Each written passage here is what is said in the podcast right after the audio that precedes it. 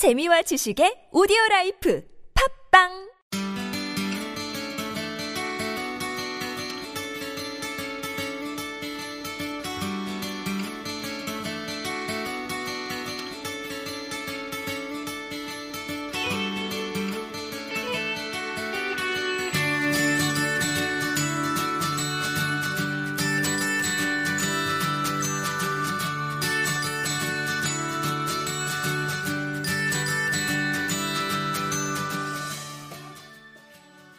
네, 안녕하세요. 미스터 한입니다. 여러분, 반갑습니다. 새해 이렇게 또 만나 뵙게 돼서, 어, 반가운 것 같아요. 새해 첫 방송입니다. 새해 복 많이 받으시고요. 몇 주 만에 또 이렇게 찾아뵙는 건데, 음, 어떤 분들은, 그 어떤 분이 이제 제 친구죠. 이 방송을 가끔씩 듣는 제 친구가, 어, 기다리고 있을 것 같아서, 매번 매주마다 이렇게 좀 빨리 이렇게 올리고 싶었는데 어, 좀 사정이 있어가지고 제가 지방에 계속 있었던 관계로 어, 방송을 계속 진행을 하지 못했었습니다. 그래서 지금 이렇게 어, 마지막 상실감 마지막 방송을 진행을 하려고 합니다. 새해 이제 눈도 좀 왔고 그죠? 춥기도 엄청 추운 것 같아요. 아 저는 서울이 정말 추운 것 같아요. 여러 지방을 다녀봤지만 어, 서울에 오면 왜 이렇게 추운지 모르겠어요. 진짜 이유를 모르겠어요. 굉장히 그 얼굴이 알 정도로 굉장히 춥고 어, 그런 것 같아요. 또 독감이 되게 유행을 했잖아요. 지금도 독감 걸리신 분들 꽤 계실 것 같은데 어, 독감 걸리신 분들 또 독감이 아니더라도 또 많이 아프신 분들 어, 어서 쾌차하시길 바라고요. 오늘 상실감 마지막 방송 시작하겠습니다. 마지막 화의 내용은 이제 상실감의 치유에 관한 내용입니다. 지금까지 상실감에 대한 어떤 음 우리 사회에 뿌리 박혀 있는 많은 편견들 또 어떤 상실감의 어떤 아픈 내용들에 대해서 뭐라고 표현해야 될까요? 상실감의 치유 외적인 부분에 대해서는 많이 다루었던 것 같아요. 근데 이제 정말 치유가 가능한가, 어, 치유를 하려면 어떻게 해야 되나, 뭐 그런 부분들에 대해서는 많이 다루지 못했던 것 같아서 마지막 화는 치유에 대해서 말씀드리려고 합니다. 개인적으로 사실 이제 치유라는 말을 우리가 그 최근 한 몇십 년 전부터인가요? 치유라는 단어를 굉장히 많이 쓰기 시작했잖아요. 심리학이라든지 상담, 뭐, 뭐 심리 치료, 뭐 이런 것들이 사실은 우리한테 굉장히 생소한 개념들이고 단어들인데 쓰기 시작한 거는 얼마 안 된 것 같아요. 그죠? 이런 치유라는 거에 대해서, 음, 많이, 많은 사람들이 얘기를 하면서 정말 치유가 가능할까라는 고민을 저도 많이 해봤어요. 치유가 가능할까, 정말 100%. 어, 사실 저도 오랜 시간 어떤 상처를 치유하려고 많이 몸부림도 쳐봤고, 그거에 대해서 굉장히 많이 알아봤던 어, 기억이 있거든요. 제 개인적인 경험에서는 100%까지는 좀 힘들지 않을까. 왜냐하면 사실 100%라는 거는 아예 완전한, 완벽하게 치유된다는 건데, 어, 우리가 기억이라는 게 있잖아요. 그래서 뭔가 떠올려지고 우리 머릿속에 머리에서 뇌를 떼어내지 않는 이상은 내 기억 속에서 사라지지는 않을 텐데 그 사건과 그 당시 상처들 그것에서 100% 자유로워질 수 있을까? 그건 좀 모르겠어요. 100%라고 확신할 수 없을 것 같아요. 음, 그래서 저도 사실 이 라디오를 하면서 음, 어떤 오해를 불러일으키면 어떠나 하는 좀 그런 걱정도 다, 사실 되긴 해요. 제가 이런 라디오를 하면서 또 들으시는 분들이 아 그럼 이걸 들으면은 이거에 대해서 뭔가 해결책이 있나? 라고 좀 기대를 하시면서 들으실까봐 좀 어떤 부분에서는 기대를 좀 안 하시고 들으시면 좋겠다 싶거든요. 어, 기대가 크면 실망도 크니까. 누구에게는 아, 정말 아, 난 진짜 100%뭐 해결된 것 같아. 뭐 이럴 수도 있겠지만 어떤 사람들은 1%조차도 해결되지 않을 수도 있으니까요. 뭔가 어떤 우리의 어떤 치유를 향한 노력들이 말이죠. 참 어려운 부분인 것 같습니다. 우리 뭐 밖에 드러나는 뭐, 뭐 손가락이 부러졌다느니 뭐 어, 삐었다느니 뭐 이런 외적인 어떤 질병이 아니라 우리 내적으로 가지고 있는 어떤 많은 아픔들 또 고민들 그런 것들이 참 어려운 것 같아요. 서두가 좀 길었네요. 어, 이런 얘기들을 좀 많이 나누고 싶어요, 사실은. 그래서 사실 상실감을 계속 진행하면서 한 가지 주제에만 묶여 있어서 저도 굉장히 좀 답답했거든요. 하지만 어, 개인적으로 뭔가 하나 둘씩 미루기 시작하면 계속 미루는 그런 제 약점을 알기 때문에 한번 제가 기획을 했던 거기 때문에 끝까지 하려고 애를 썼던 거예요. 만약에 오늘 상실감은 요까지 하고 뭐 몇 달 뒤에 다시 한번 오겠습니다. 그때 가서 다시 상실감을 할 수 있을까? 지난 내용과 이어서 이렇게 할 수 있을까? 어, 그거에 대해서 제가 확신이 없었던 것도 있었고요. 아무튼 서두가 길었습니다. 상실감 치유를 향한 발걸음 떼기 다시 진행해 보도록 하겠습니다. 자, 먼저 지난 관계 되돌아보기입니다. 상실에서 오는 슬픔을 정리하는 과정의 시작이라고 해요. 이 지난 관계를 되돌아보는 건 좀 어려운 일인데, 그죠? 하지만 이게 이런 어떤 상실감을 정리하는 과정의 시작이라고 합니다. 우리가 관계라고 하면 수많은 일들이 있고 수많은 감정들이 왔다 갔다 하잖아요. 한 사람과의 관계에서도. 이 관계는 참 완벽한 관계는 있을 수 없는 것 같아요. 사실 사랑이 가득하고 정말 이 사람과는 좋은 기억밖에 없어 라고 해도 여운이 남고 아쉬움이 남을 수밖에 없는 게 참 관계인 것 같아요.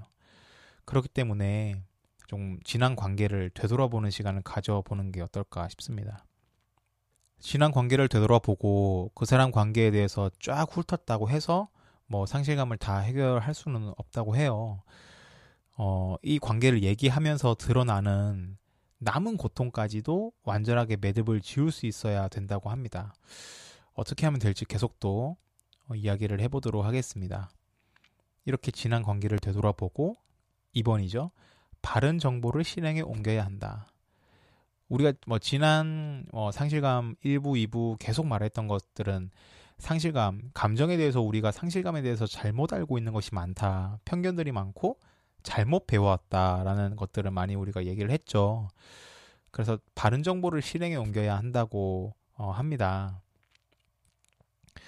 그렇다면 왜 우리가 이때까지 말했듯이 우린 왜 우리한테 아무런 쓸모도 없는 그런 어, 통념들을 계속 이용해서 다시금 쳇바퀴를 이렇게 도는 그런 상황들이 나오는지 왜 그럴까요?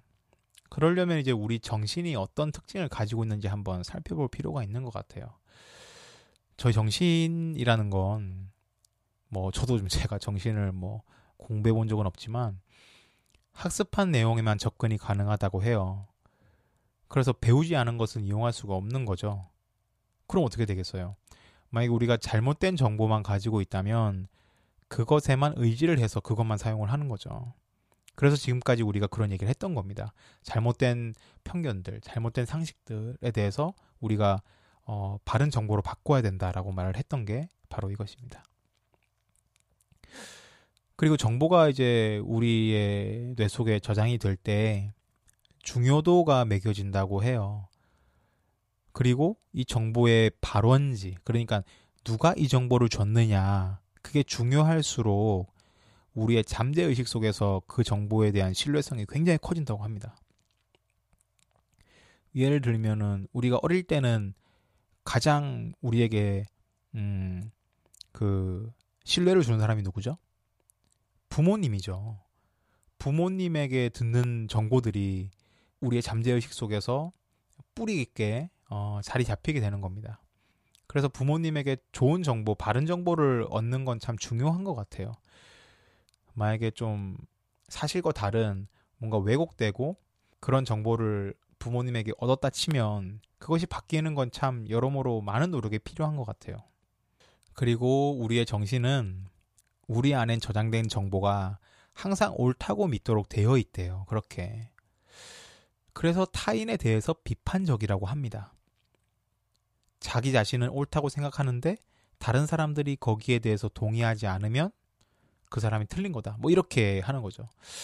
이거는 참 부인하고 싶지만 부인할 수 없는 부분인 것 같아요. 사실 저도 제 스스로가 가진 생각을 어, 좀 객관적으로 보려고 많이 노력을 하는 편인데도 제가 가지고 있는 생각을 어, 다른 사람들이랑 비교해 봤을 때 좀 옳다고 느끼는 편인 것 같아요.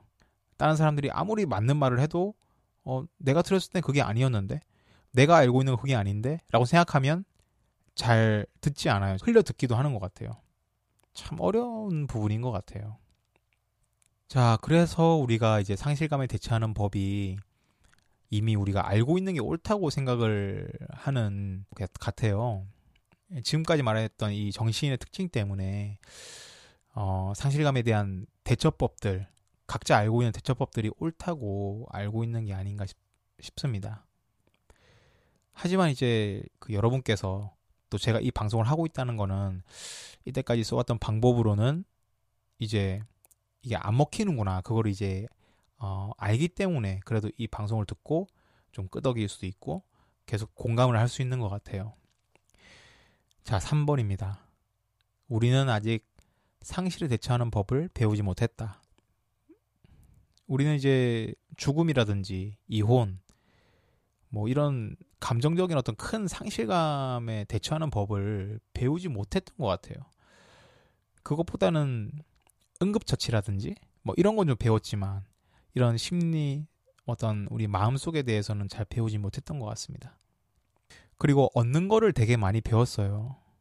뭐 필요한 걸 얻는 방법. 그건 많이 배웠습니다. 뭐 돈을 버는 방법. 지금도 엄청나게 많이 쏟아지고 있죠. 뭐 자기 개발, 뭐 연애도 그렇고 연애, 뭐 필요한 걸 얻는 방법을 많이 배우긴 했지만 그것을 잃었을 때는 어떻게 해야 하는지 참 난감해요. 그런 방법들을 가르쳐 주는 어 그런 통로들이 많이 좀 필요한 것 같습니다. 그리고 상실감을 처리하는 방법에 대해서 교육을 하는 부분들이 많이 주먹구구식이라고 합니다. 중요한 거는 이제 상실감을 대처할 때 도움이 될 수 있는 습관을 키우는 거라고 해요. 그리고 이 습관을 키우기 위해서는 필요성을 인식해야 되고 어떤 태도, 기술 이런 것들을 우리가 내재화 시켜야 되는 것 같아요. 그래서 습관적으로 우리가 그거를 어, 훈련해야 되는 것 같습니다. 그리고 생각을 어, 실천에 옮겨야겠죠. 습관으로 굳어질 수 있도록 해야 할 것 같습니다. 자, 다음 4번입니다. 나의 상실감은 누구 탓일까요? 여기서는 자기의 감정이 상한 이유가 다른 사람이나 다른 사건 탓이라고 생각하는 태도를 버려야 한다고 해요. 예를 들어 볼게요. 어, 출근길입니다. 빨간불이 있어요. 잠시 딴 생각을 하고 있었어요. 근데 파란불로 바뀌었어요. 근데 모르고 가만히 있었는데 뒤에서 빵빵거렸어요. 그럼 우리는 어떻게 하죠? 어떤 분들은 뭐, 아, 왜 저렇게 빵빵거려? 라고 할 수도 있고, 또 어떤 분들은, 아, 신호가 바뀌었구나. 어, 알려줘서 고맙다. 이렇게 할 수도 있겠죠. 사실, 뒤에 반응처럼 생각하시는 분들은 잘 없는 것 같아요. 왜냐하면 빵빵 그 소리가 시끄럽기 때문에 사실 굉장히 좀 짜증나잖아요. 큰 소리 들었을 때. 그래서 아이고 신호가 바뀌었는데 뒤에서 빵빵거려서 신호가 바뀌었다는 걸 가르쳐 주네. 뭐 이렇게 긍정적으로 생각하시는 분들이 아, 제 생각엔 잘 없을 것 같은데 뭐 있다면 굉장히 정말 좋은 어, 긍정 마인드를 가지고 계신 분인 것 같고요. 계속 그렇게 생각하시면 좋을 것 같습니다. 어, 첫 번째 반응. 뭐, 아유, 저 자식이 왜 저래? 뭐 이런 거 있잖아요. 어, 왜 저러지? 막 이런 거. 왜 시비를 걸지? 이런 약간 좀 그런 분노, 약간 화가 난다. 그런 거는 피해의식 때문이라고 합니다. 신호가 바뀌었는데도 안 간 건 이제 어, 제 탓인 거잖아요. 실수로 알아채지 못하고 계속 가만히 있었던 건 제 탓인데 그걸 빵빵해서 알려주면은 사실 좋은 거죠. 그냥 뒤에 뒷, 뒷차가 가만히 있으면 계속 파란불만 가만히 있을 거 아니에요. 계속 파란불 앞에서 가만히 서 있었을 거 아니에요. 그렇게 빵빵이라고 알려주는 게 뭐 너무 이렇게 심하게 막 크게 막 하지 않는 이상은 고맙게 느껴도 좋을 것 같아요. 저도 좀 그렇게 생각을 바꾸는 게 필요한 것 같습니다. 저도 사실 이렇게 클락션이 울리면 되게 좀 짜증내는 편이거든요. 소리가 크기 때문에 소리에 민감한 편이거든요, 제가. 그래서 빵빵거리면 아 이러면서 이제 어, 출발을 하게 되는 그런 게 많은 것 같습니다. 두 번째 예입니다. 어, 소풍 날에 비가 왔다. 소풍을 망친 거는 비 때문일까요? 아니면 비에 대한 사람들의 태도 때문일까요? 어떻게 생각하시나요? 답은 둘 다라고 해요. 사실 비 때문에 소풍이 망쳐진 거는 사실이에요. 그죠? 비 때문에 좀 화창한 날씨에 즐길 수 있는 그런 거를 다 망쳤잖아요. 하지만 이제 비라는 거는 이제 자연 현상이니까 우리가 손 쓸 수가 없는 거잖아요. 우리가 갑자기 뭐 이렇게 이렇게 뭐 하면은 비야 뾰로롱 뭐 이렇게 하면은 뭐 멈춰지고 이런 게 아니잖아요. 누가 위에서 비를 쏟게 내려주는 것도 아니고. 우리가 책임질 수 있는 건 뭐죠? 우리 자신의 반응이라는 거죠. 그래서 여기서는 그렇게 말을 합니다. 상실감을 느끼게 하는 건 상실이라는 그 자체 사건인가 아니면 상실에 대한 내 반응일까? 헷갈리시죠? 답은 둘 다라고 합니다. 이 상실감, 어떤 뭐 상실의 사건은 돌이킬 수가 없어요. 하지만 이 반응에 대해서는 우리 스스로가 어떻게 반응하는가에 대해서는 손을 쓸 수가 있다는 거죠. 우리가 어린이에서 어른이 된 후에 여러 가지 사건들의 실체를 알게 되잖아요. 과거에 일어났던 사건에 대해서 자신이 지금 보여주고 있는 반응에 대해서 어떤 스스로 책임을 져야 한다고 합니다. 그렇지 않는다면 평생 피해의식을 안고 살게 될 거라고 해요. 음, 참 어려운 말입니다. 저는 이렇게 쉽게 말을 했어도 이게 그렇게 간단하게 되지 않으리라는 건 참 저도 인정을 합니다. 계속 얘기를 할게요. 우리 자신이 어떤 사건의 희생자이며 그 사건과 다른 사람들의 생각, 감정, 처신에 대해서 수동적으로 반응할 수밖에 없다. 뭐, 이런 식으로 생각을 하게끔 잘못 사회화가 됐다고 해요. 우리는 희생자다. 나는 희생자고 이 사건 이런 것들 때문에 내가 그렇게 생각을 하게끔 사회화가 됐다고 합니다. 그래서 소풍 때 비가 오면 비가 와서 실망하게 된 거라고 믿는데요, 스스로가. 사실 그렇기도 한 것 같아요. 우리가 소풍 왔을 때 비가 오면 아, 비 때문에 다 망쳤어 해서 비를 엄청 원망합니다. 사실은 비, 비가 오는 거를 원망해도 비는 계속 와요. 근데 비가 온 거 어쩔 수 없는 거잖아요. 그럼 비가 온 이 상황에서 우리가 이 소풍을 어떻게 꾸려 나갈 것인가를 생각해야 되는 게 사실 좀 좋을 것 같은데 왜냐하면 비가 와서 망쳤어. 그러면은 이제 그 망친 소풍을 계속 해 해야 되는 거잖아요. 참 설명하기가 좀 어려운 부분인데요. 어, 어떤 피해의식을 가지고 바라보는 것이 아니라 어쩔 수 없는 상황은 그 상황대로 인정을 하고 우리는 그것을 어떻게 받아들일 것인가 그거에 대해서 좀 고민을 해볼 필요가 있지 않나라고 말을 하는 것 같습니다. 되게 힘든 부분인 것 같아요. 이 부분은 저도 참 많이 이런 부분에서 고민을 해봐야 될 것 같습니다. 자, 지금부터는 어, 치유를 정말 할 수 있는 어떤 방법적인 어, 실천할 수 있는 것들을 한번 이야기를 해보려고 합니다. 혼자 혹은 어떤 상실감의 아픔을 공유할 수 있는 짝을 이루는 거예요. 그리고 같이 생각하고 이야기해보는 시간을 마련하는 겁니다. 자, 혼자도 괜찮고 어떤 짝을 이뤄서 1대1로 어, 이뤄서도 괜찮다고 해요. 저 같은 경우에는 혼자도 해본 적도 있는 것 같고 누군가와 상실감의 아픔을 공유해 본 적도 있는 것 같아요. 하지만 여기서는 어떻게 만나서 뭘 어떻게 하라는 건지 한번 더 알아보겠습니다. 남에게 방해받지 않을 장소에서 한두 시간 정도를 정해서 해라. 그리고 허심탄회하게 정직하게 얘기를 할 것. 서로의 비밀을 반드시 지킬 것. 그리고 서로의 관계에 대해서 고유성과 개별성을 존중할 것. 나는 이러이러해서 이렇다. 근데 상대방은 이러이러해서 저렇더라. 나는 왜 이런데 너는 저래. 뭐 이렇게 판단하지 말고 서로 관계에 대해서 그냥 인정하고 관계라는 것이 각각의 관계에서 굉장히 개별적이고 고유하다라는 것을 인정하는 거죠.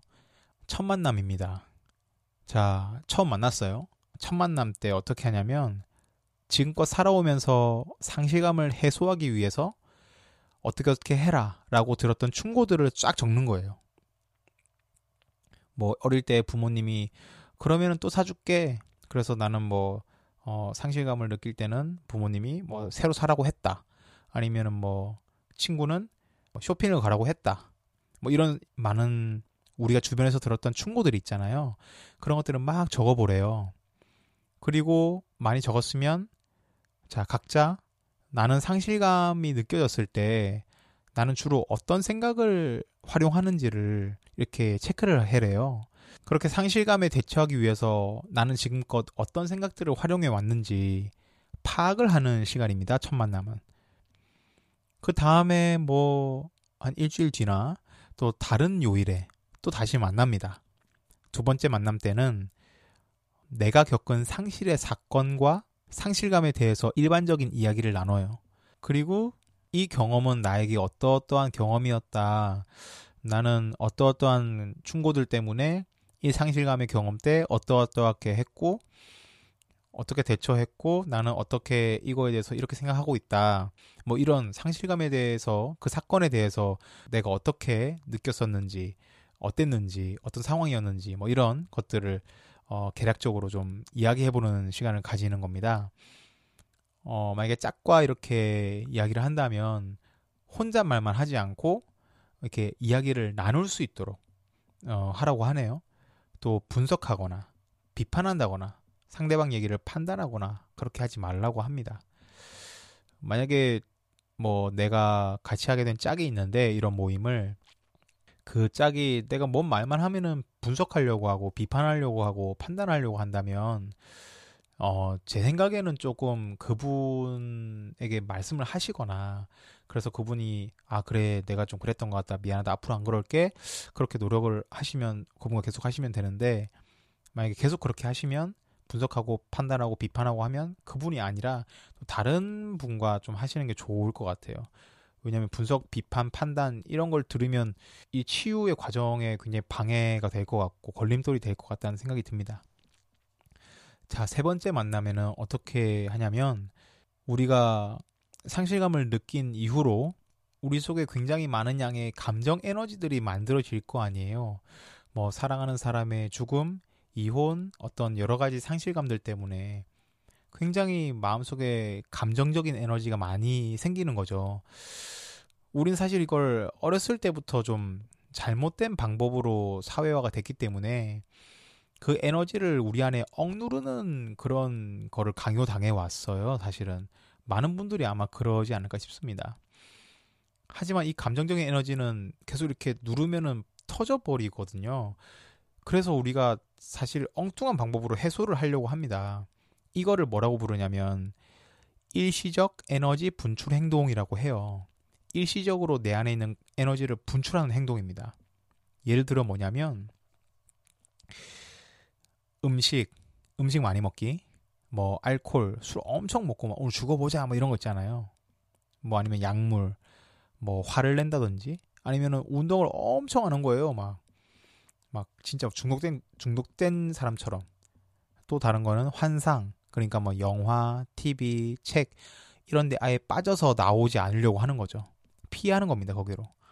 뭐 그리고 외부와의 단절 그리고 섹스 또 쇼핑 일 중독 뭐 이런 것들 행동 자체로 봤을 때는 해롭진 않지만 이게 잘못된 이유잖아요. 이게 감정적인 에너지를 뭔가 빨리 해소하고 싶어서 이렇게 하는 거잖아요. 이러, 이런 식으로 몰입을 하기 시작하면은 굉장히 해롭답니다. 오히려 역, 역효과래요. 이게 어떤 일시적으로 내 위안을 찾는 건데 효과가 없다고 합니다. 계속 그 남는 거죠. 이 마음속에. 어, 사실 우리가 굉장히 이거를 많이 사용합니다. 마음속에 뭔가 답답하고 그러면 뭐 노래방 가서 막, 막 지르거나 잠깐 뭔가 이렇게 해소되는 듯한 느낌을 얻기 위해서 많은 것들을 합니다, 우리가. 하지만 근본적으로는 해결되지 않았다는 걸 우리는 또 알기도 하죠. 그래서 우린 세 번째 만남 때 이런 얘기를 합니다.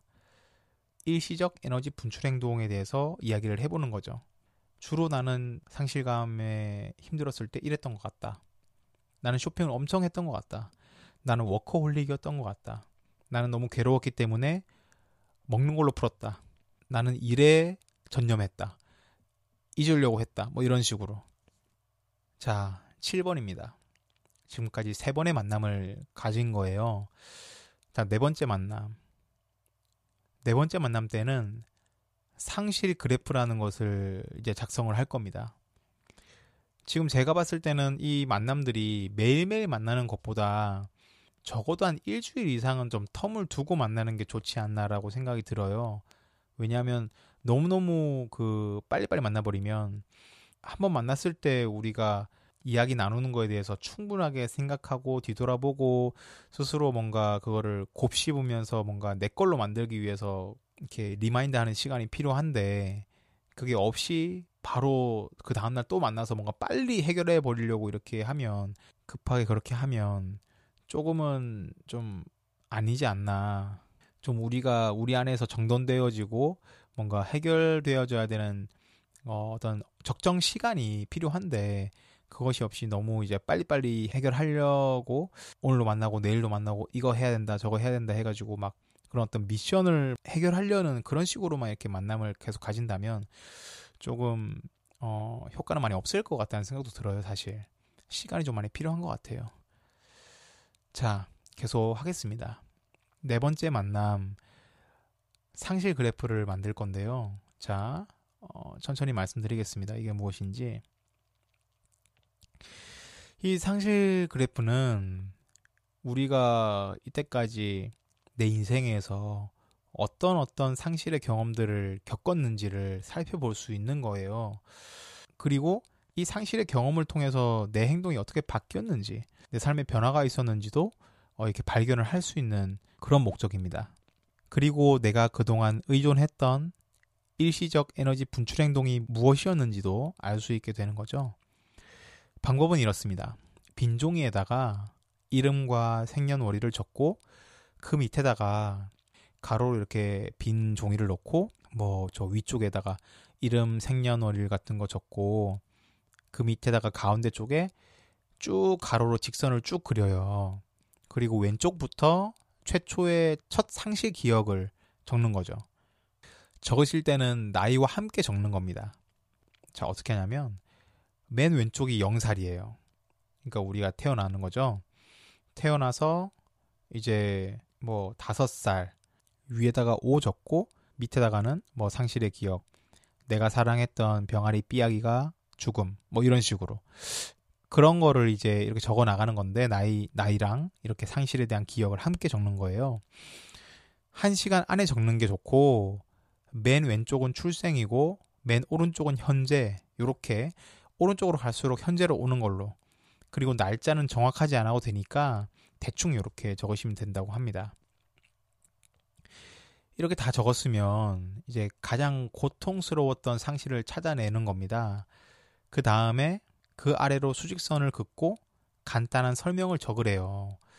그리고 이때 이 수직선을 긋는 길이는 상실의 강도만큼 길게 그리랍니다. 그러면은 만약에 제가 15살 때 좋아했던 친구가 죽음, 뭐 이렇게 있다 치죠. 그러면 나에게 그 기억이 굉장히 고통스러웠다면 굉장히 길게 그리는 겁니다. 굉장히 길게. 만약에 다른 게 더 클 수 있으니까 뭐 적정하게 뭐 어떤 길이는 알아서 이렇게 하시면 될 것 같고요. 그런 식으로 쭉 그리랍니다. 이렇게 수직선의 길이를. 그 밑에다가 간단하게 이렇게 어, 설명을 적는 거죠. 뭐 어떻게 뭐 친구가 이렇게 죽었고 나는 굉장히 괴로웠다. 너무 괴로워서 이랬다. 뭐 이 정도 간단하게 그렇게 하는 거고. 자, 네 번째 만남은 지금 말씀드렸듯이 이런 상실 그래프를 그리고 저번에 세 번째 만남 때 적었던 일시적 에너지 분출 행동 목록을 또 가지고 또 지금껏 이야기했던 목록들을 다 가지고 이야기를 해보는 겁니다. 상실 그래프가 추가됐기 때문에 아마 연관돼서 설명이 가능할 것 같아요. 상실 그래프를 그려보니까 이 상실의 경험을 겪었을 때 이런 일시적인 에너지 분출 행동을 했었구나. 이런 것들이 많이 정리가 될 수도 있을 것 같고 여러 가지로 아마 이야기가 뻗쳐나갈 수 있을 것 같다는 생각이 듭니다. 자, 이게 제가 어, 치유에 대해서 계속 얘기를 하고 있는데 지금까지는 치유에 대한 어떤 발걸음 어, 얘기를 했고 이제 계속 더 어, 진행을 하려고 하니까 시간이 좀 많이 돼서 여기로 약간 정리를 하고 어, 요 다음 거는 바로 제가 이어서 올리도록 하겠습니다. 왜냐하면 이게 너무 한 번에 길어버리면 끊을 그 타이밍도 이제 청취자분들께서 못 잡으실 것 같고 음, 제가 알아서 끊어가지고 이렇게 올려드리는 게 아마 더 편하실 것 같아서 듣기에 그렇게 하려고 합니다. 그러면은 다음 시간에서 또 만나 뵙도록 하겠습니다. 감사합니다.